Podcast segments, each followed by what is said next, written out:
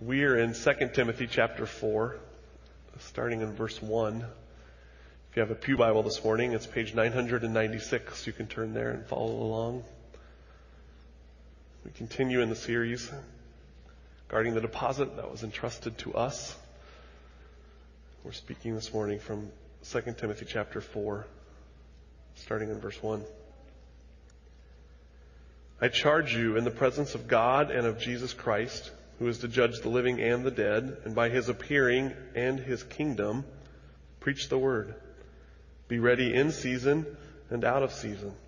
Repro- reprove, rebuke, and exhort with complete patience and teaching. For the time is coming when people will not endure sound teaching, but have itching ears. They will accumulate for themselves teaching to suit their own passions and will turn away from listening to the truth and wander off into myths. As for you, always be sober minded, endure suffering, do the work of an evangelist, fulfill your ministry. For I am already being poured out as a drink offering, and the time of my departure has come. I have fought the good fight. I have finished the race. I have kept the faith. Henceforth, there is laid up for me the crown of righteousness, which the Lord, the righteous judge, will award to me on that day and not only to me, but also to all who have loved his appearing. This is the word of the Lord. Lord willing, this morning we're going to finish the first part of a four part series on guarding the deposit entrusted to us by looking at the four ways in which we guard that deposit. The first of which was guarding the truth. And we've been spending a number of weeks talking about that. And Lord willing, today we'll finish just so you know where we're headed from here. Um, the next two weeks will be Thanksgiving. Um, the, the next Sunday is our Thanksgiving service, our Thanksgiving celebration. And we hope you'll all come back and we hope you'll bring your friends with you. We hope you'll invite people to come. Uh, we will not be speaking next Sunday morning, but there'll be two microphones on both sides of our our platform or down off of our platform next Sunday morning. And there will be seven or eight of you who have been asked to share in that service. And it will appear to be spontaneous. It'll be a bit of planned spontaneity, but you will come um, during your allotted time as we as we weave that through our service of thanksgiving and of worship, uh, and just give thanks to the Lord. It's it's a highlight of our year. It's a it's a special day in the midst of our fellowship. And it's a wonderful day to invite people to come in and be a part of us. And if you've been thinking about that, I would encourage you to think of somebody you might invite and then to have you stay and them stay afterwards for our fellowship meal in the fellowship hall. We'll gather together there in that setting. So we hope you'll do that. The next week then will be Thanksgiving weekend itself. And uh, we will be away that weekend. Pastor Dan is going to be speaking on that particular Sunday here in this pulpit. And then the next four weeks are Advent. And we will take a bit of a, uh, of a, a pause in our series and, and treat Advent in a different theme for those four weeks. And then co- actually come back to this particular series on January 6th. So that's where we're headed in this series. But this morning, we're going to wrap up part one, part one of this four parts of and this one is guarding the truth. And I'd like for you to look at the text this morning, and we're just going to break down this text as we come to the end of this particular part. We find it in 2 Timothy 4 verses 1 to 8. We just want to look at that this morning in this context. And in the heart of that, if you're going to put kind of a, a, a label over the top of that and everything else fits into it, it is the admonition of Paul in verse 2 to Timothy, where he says, preach the word. Preach the word. It is a strong uh, charge. In fact, he says, he uses the words, I charge you in the presence of God and of Christ Jesus, who is the judge of the living and the dead, and by his appearance and his kingdom. He just, he takes time to, to build in the weightiness of this particular charge. I charge you to realize you are in the presence of God today as, as I come to preach to you, the realization that we are in the presence of God. He is risen, Christ, and Christ, He is risen from the dead. He wanted to put a strong statement before Timothy, who had a tendency to be timid. We've heard about the timidity of Timothy, and he was saying, Timothy, preach the word, preach the truth. It is critically important, and it continues to be critically important, not just in Timothy's age, but today. It was important in the, the era of the Reformation. It, the, the, the temptation always of the truth is for it to get lost. Um, it, it, was lost, and some of you are studying in Pastor Dave, or not Pastor Dave's, in Dave's class uh, about the Reformation or not the not the Reformation, but about church history, which involves the Re- Reformation. And uh, the Reformation was about the, the gospel getting lost, and and God bringing the church back to the gospel, back to the truth, back to the deposit. But the truth of the matter is that temptation and that tendency can happen again and again and again. The church needs to be continually reformed in the sense that that it is the natural bent for it to drift unless the admonition is, is heeded to preach the word, to keep it central, to, to guard the truth, to guard the deposit. It won't happen unless it intentionally is done. And so we're about reminding ourselves that this is a weighty task. It is no small thing. It is no small problem. Uh, Christianity, you understand that, is about a deposit that we said was entrusted to us. It wasn't made up. It isn't to be added to or subtracted from. It is a deposit. It is, it is a revelation that's been given to us. It is about a truth outside of us. Uh, we don't, we don't decide what that truth is as we hear it, but it has been given. It has come from outside. It has to be protected. It has to be guarded.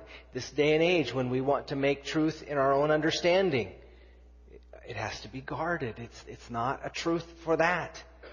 It is truth. And so I say that, that we need to be careful to hear it. And there's a couple of ways that he says here in this text that that will happen. Um, he says that it, it will happen and it will demand perseverance. Look at what he says in verse 2. Preach the word, be ready in season and out of season, reprove, rebuke, and exhort with complete patience and teaching. I mean, those are strong words again. It, you just have to continually be about it. You have to continually realize you need to keep teaching the truth. Um, I realize that in, in the 30 some years of ministry that, that I, I'm not, I'm not um, naive enough to think that everything I say on Sunday morning, you go home and, and you spend all week just amplifying that. I hope you do talk about it. I hope it is a part of your life. But, but I've realized over 30 some years of ministry that, that much of, of teaching and much of preserving this deposit is perseverance and is in some sense repetition. Not saying the exact same words every week, but finding different ways to say things so that, that you reinforce the same truth. You reinforce the deposit by coming from different directions, not changing it, but by shining light on it different ways and letting people see it. It, it takes perseverance. It takes, it takes line upon line and precept upon precept and getting it fully into the lives of those who are then to take it to the next generation. And that's how it's passed on. And these are strong words. It says to do it reprove, rebuke, exhort, but do it with patience, with patient teaching. Patient teaching is the means. Um, now, the second thing that, uh, or the, the, the other thing now that I want to talk about this morning is, is how that happens. The true reasons that Paul gives for why it must happen and why we must uh, see it as weighty. It's a strong charge. We must see it as demanding perseverance. That's what Paul says. Preach the word. It's a weighty charge. Do it with perseverance. Now, why? What, what are the reasons for that beyond what we've talked about? What does he give us in this text for the reasons for those kinds of things? Uh, he says two different things in this text. He, he builds it upon two different arguments, really, if you will, in this text. The first argument is in the second paragraph that we read this morning in your Bibles the second paragraph of the text we read, and, and I would put over the, the top of this argument that Paul makes is it's worth the battle. It's worth, it's worth persevering in. It's worth the hard work of, of making sure that we, we help people to understand it week after week and month after month and year after year, that we just work hard at it, that we do it with intentionality. It's worth it. Paul says in verse 8 here of this text, uh, let, us actually read the whole thing, beginning at verse 6. It says, For I'm already being poured out as a drink offering, and the time of my departure has come. I have fought the good fight. I have finished the race. I have kept the faith. Henceforth there is laid up for me the crown of righteousness, which the Lord, the righteous judge, will award me on that day, and not only to me, but also to all who have loved his appearing. One of the things that Paul says here is that it is, it is worth the effort. And we'll talk in a minute that part of the worth of that is that, that we help people to see and, and the fruit of that and that joy. But he's here talking about the crown that will be given to those who faithfully do this.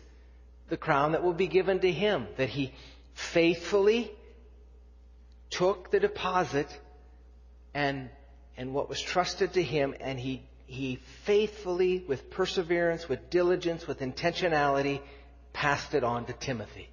He says there, I have fought the good fight, I have finished the race, I have kept the faith, henceforth there is laid up for me a crown of righteousness. Now what does he mean by that? Crown of righteousness. If you were in my Sunday school class this morning, we made the statement and talked about it at length that righteousness can have different meanings in scripture righteous can mean um, imputed righteousness, which is the alien righteousness of Christ that he accomplished on the cross, his perfect righteousness that, that he accomplished by living without sin and dying without sin, and he's willing to impute that righteousness. So it can have the idea of perfection, righteousness, his perfection. We also said that righteousness can have to do with with an imparted righteousness. If you remember the illustration last week of the, of the handkerchief, that's the imputed righteousness, His righteousness, alien to us, outside of us. He gives us, He dresses us in His righteousness.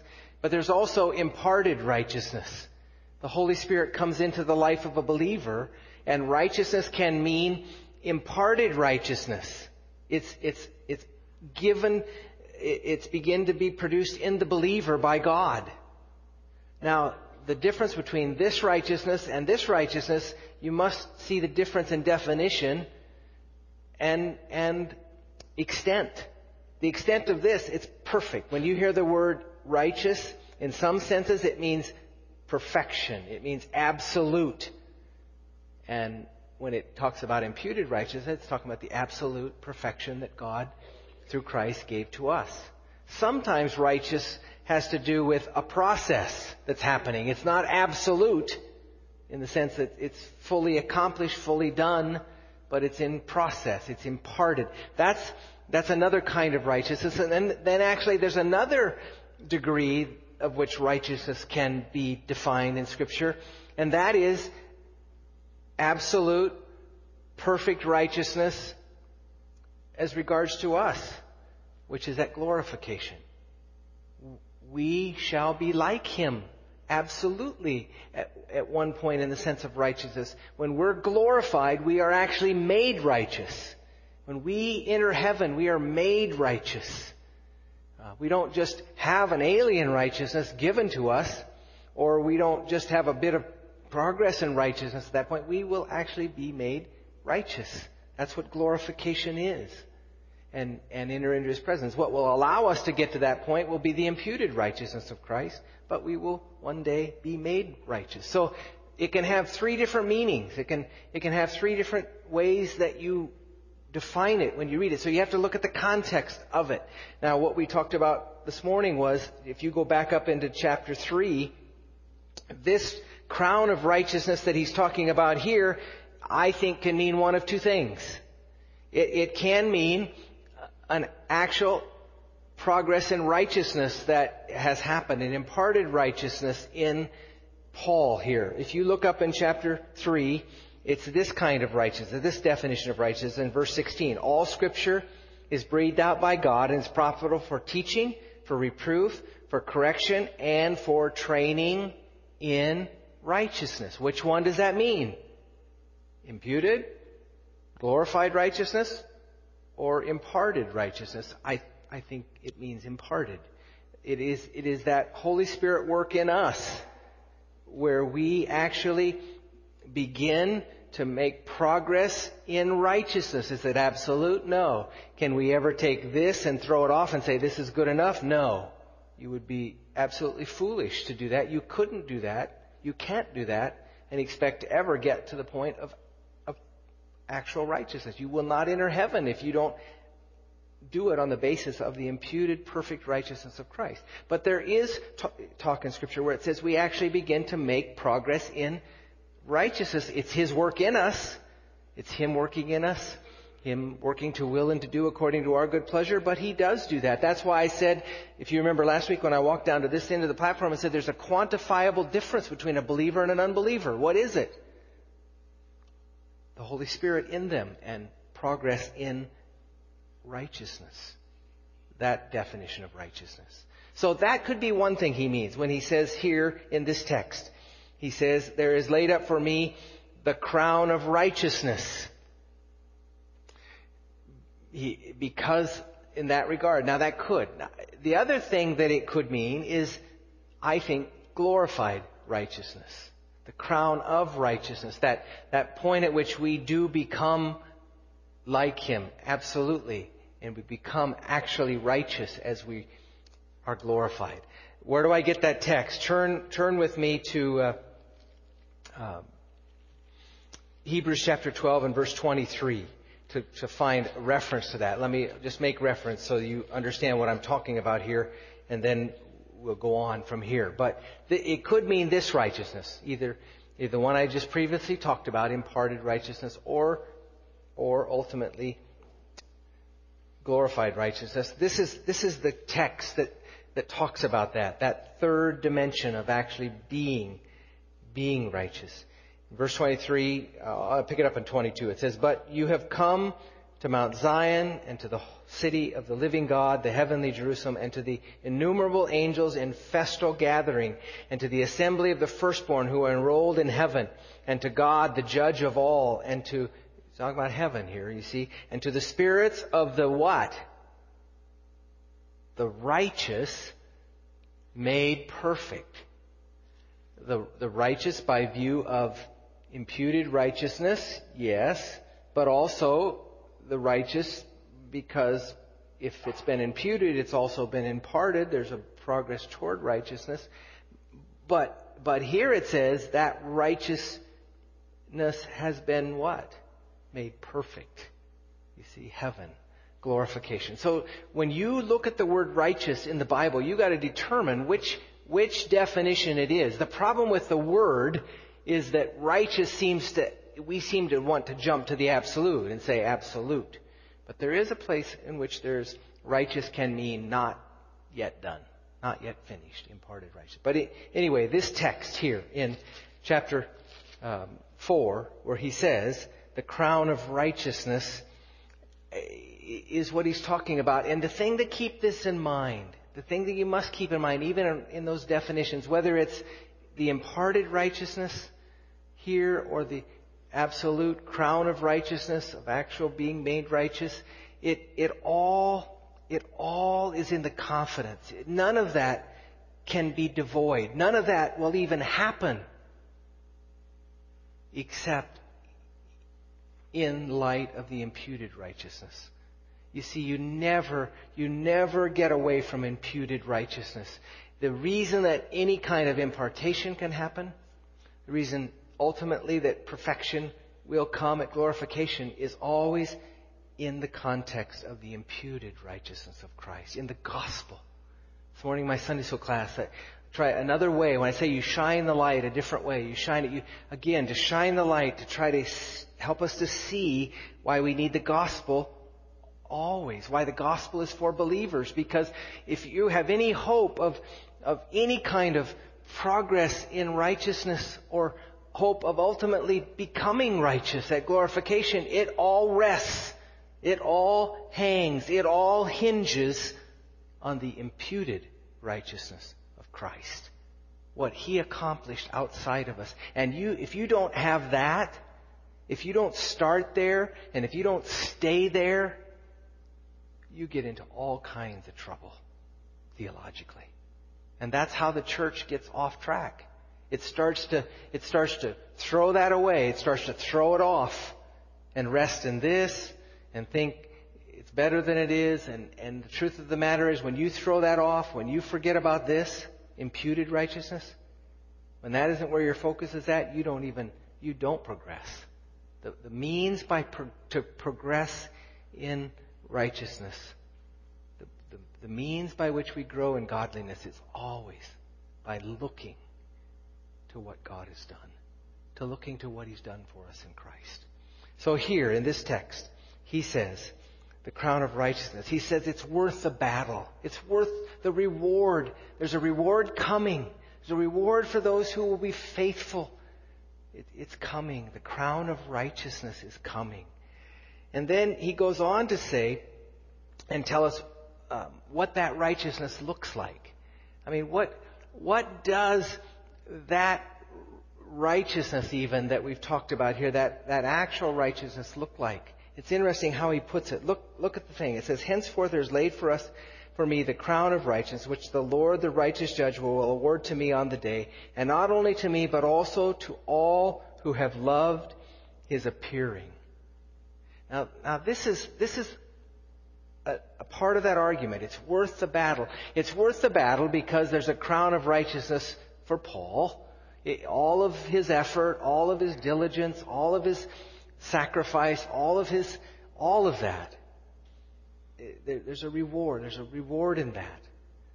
But an even greater reason, a, a, greater reason that it's worth it is because it, it is about us seeing the glory of God and others seeing the glory of God.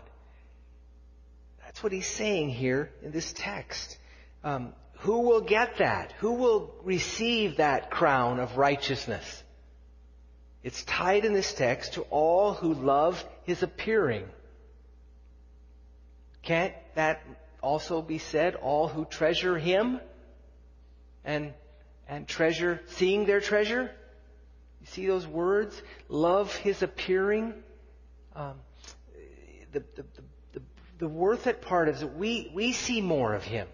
As, as we preach the word, as we are diligent, intentional, we, we do it by focusing where we need to focus. We focus on Christ. We focus on the gospel. We see more of that, and it causes us to love His appearing causes us to hope in His appearing, causes us to treasure His appearing, but it also then causes others, what part of what we declare, preaching the Word, preaching the, the entrusted Word faithfully and getting it right.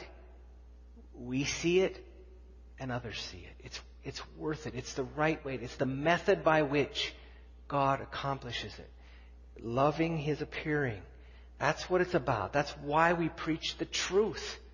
That's why we do it. That's why we keep it centered where it needs to center. Because if you don't, if you don't, if you get it wrong, if we get it wrong, it, it is, it is messed up Christianity.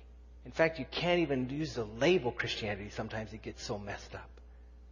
You see, it's all about, it's all about helping us and others to love His appearing. But unless He is clearly seen, they won't. They'll love something else. They'll get diverted to something else. They'll get off into some kind of self-righteous jargon and whatever it creates. It is so important that we keep it clear because it's, it's worth it. It's worth it to us. It causes us to love and treasure but it's worth it because others as well will see it. Paul's talking about that. He's, he's emphasizing that's one of his arguments in this. It's worth it. It's worth the battle. It's worth the sacrifice. It's worth everything we do to do it. And, and if it's done right, it's hard work. It's, it's hard work to teach, to teach consistently, to teach diligently, to, the church, the church has to work at it hard in every arena to keep it as it should be. And then the second argument is this. There's a time coming when people won't endure it. There's a time coming when they'll have an itch that they want you to scratch. And if you don't scratch it, you'll be in trouble. That's, that's what the text says. Look what it says. For the time is coming when people will not endure sound teaching, but having itching ears, they will accumulate for themselves teachers to suit their own passions and will turn away from listening to the truth, wander off into myth. It's interesting how he puts that. He, he, he doesn't say they will, they will accumulate for themselves teachers to suit their own teaching, but their own passions. It's, it's about passions. It's about the heart. The reason they won't listen is because their heart isn't there. The reason they won't listen is because their heart wants something else. It's, it's at the heart level that much of the rejection of Christianity happens. Now, now I believe with all of my heart that we need to be clear, we need to be precise, we need to think hard as we preach and as we listen and all of that. Uh, don't minimize it. Don't minimize thinking. Thinking is incredibly important in Christianity. But, to be honest with you, rejection goes deeper than that. Rejection goes to the heart. And much of the reason people don't want to endure sound teaching is it does not scratch where they itch.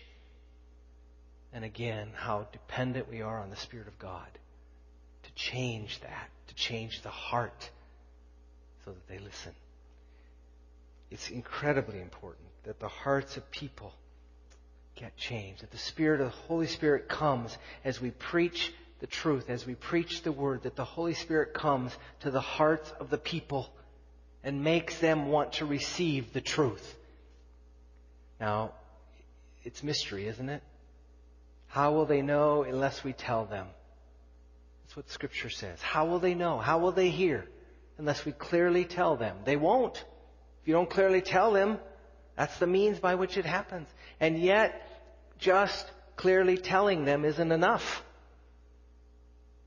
Because their hearts don't itch there. And God has to give them hearts that itch in the right place to receive the truth. Does that make sense? It's a heart issue. It's not just saying it right, which is incredibly important.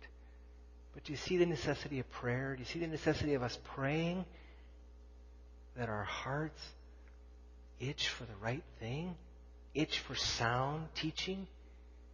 That, that what, what, when we scratch, it's received because it's, it's it's wanting sound teaching. That's the inference of that text. It's about passions. It's about passions. When you resist the truth, when you resist some truth of Scripture, it's not intellectual only. It, it has to do with your heart. It has to do with your heart. Now, the application of all this. Let's talk about application for a minute. How does that apply? It certainly applies to me. I could, I could, I could preach a message to me. In fact, as I read this, I preached a message to myself. But how does it apply to congregations? I think it does apply to congregations. I think that's why he put in there the whole idea of the itch and the scratch and the passions. So how do we, how do we take that message as we're sitting in pews, as I'm sitting and listening to others? How do I take it? How do you take it? How do we receive sound teaching? I think, I think first of all, we, we listen well. We listen well. Be good listeners. Be, be engaged listeners. Um, be careful listeners. Don't be critical listeners, but, but listen well. We've already talked about that. And, and listen, I think it's important to listen at the heart level. When, when we begin to resist something, maybe we're resisting it because, maybe we're resisting it because it's wrong teaching. That, that can happen. Uh, we're, we're not, none of us are without error. None of us have the, without the potential of saying it wrong or, or something. Or maybe we're just not hearing it right. Maybe, you know, sometimes somebody can say it and we hear it just by definitions. Even that little exercise we had about how you define righteousness. I means maybe we just don't have all the facts and that's, that's possible. Maybe we're defining terms and, and just need to get some things defined. We just need to sit down and actually get precise about what's being said and, and then understanding will come. But, but also, it could be that why we're resisting and why we're having trouble is because of our hearts. I just don't want to hear this. I don't want to hear this. What's going on in my heart?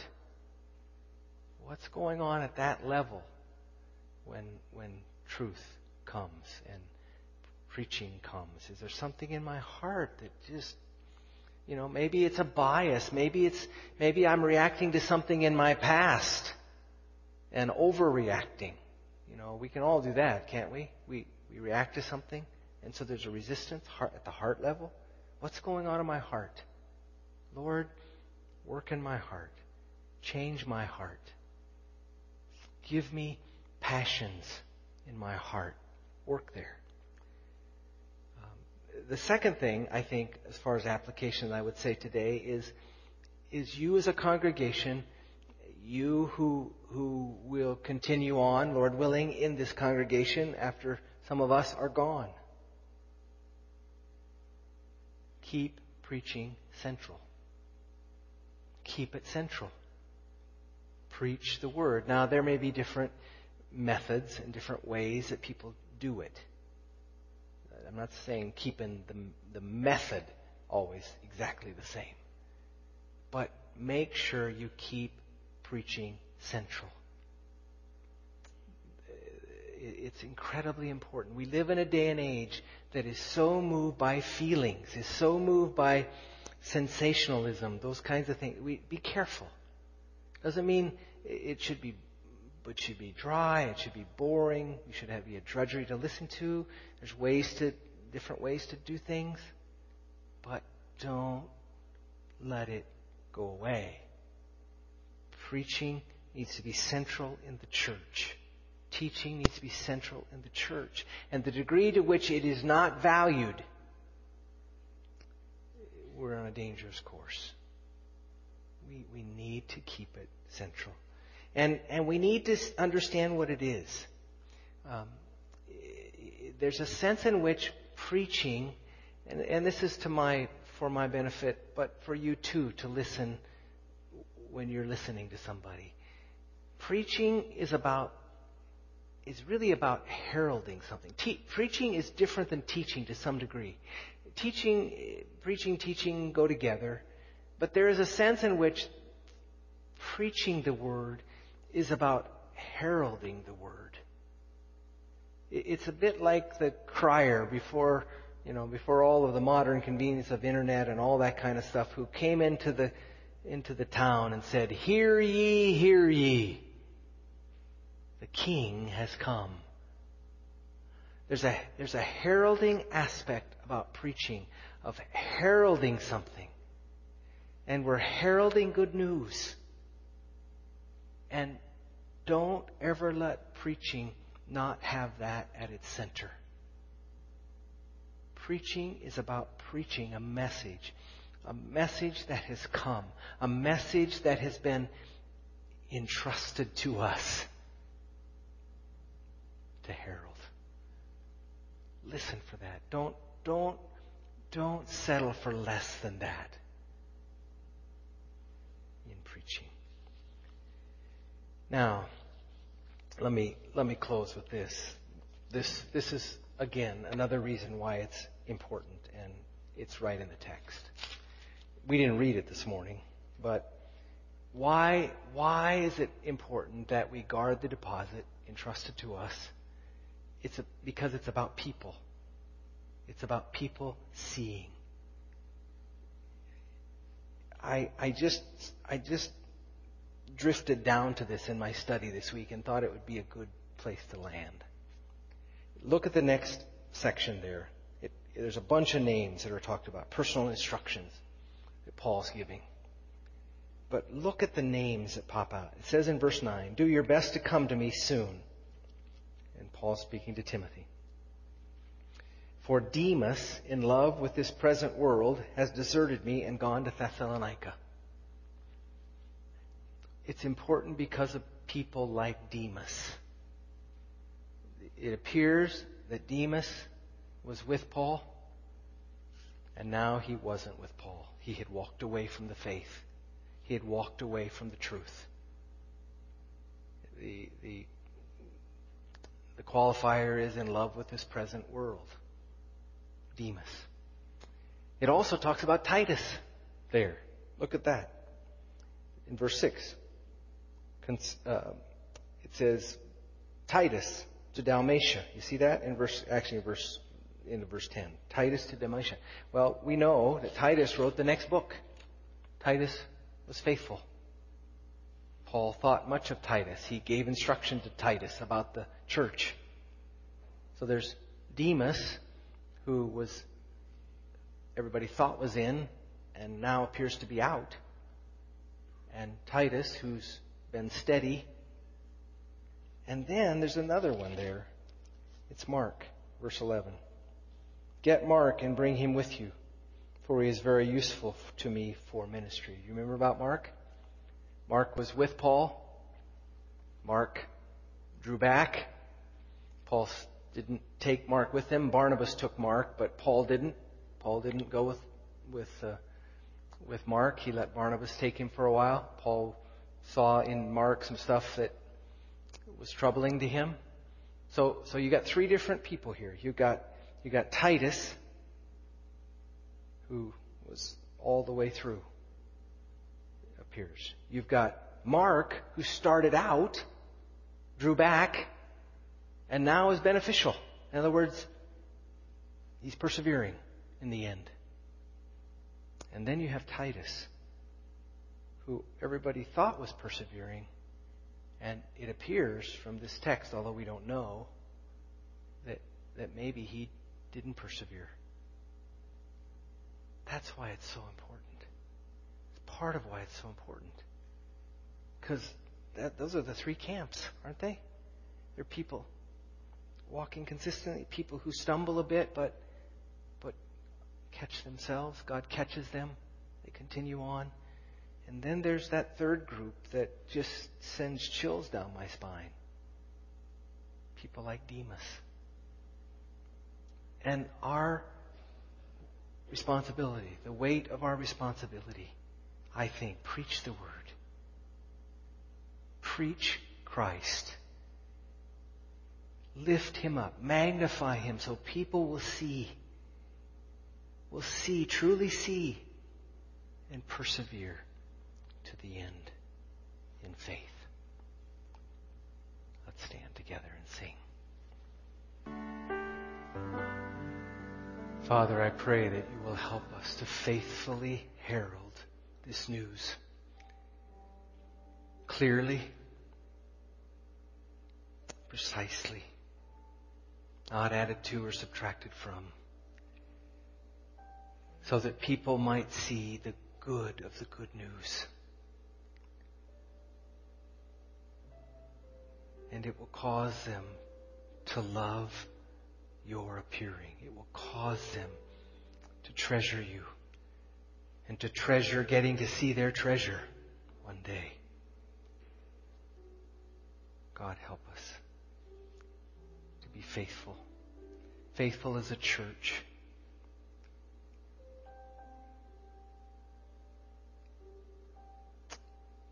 And all the people said,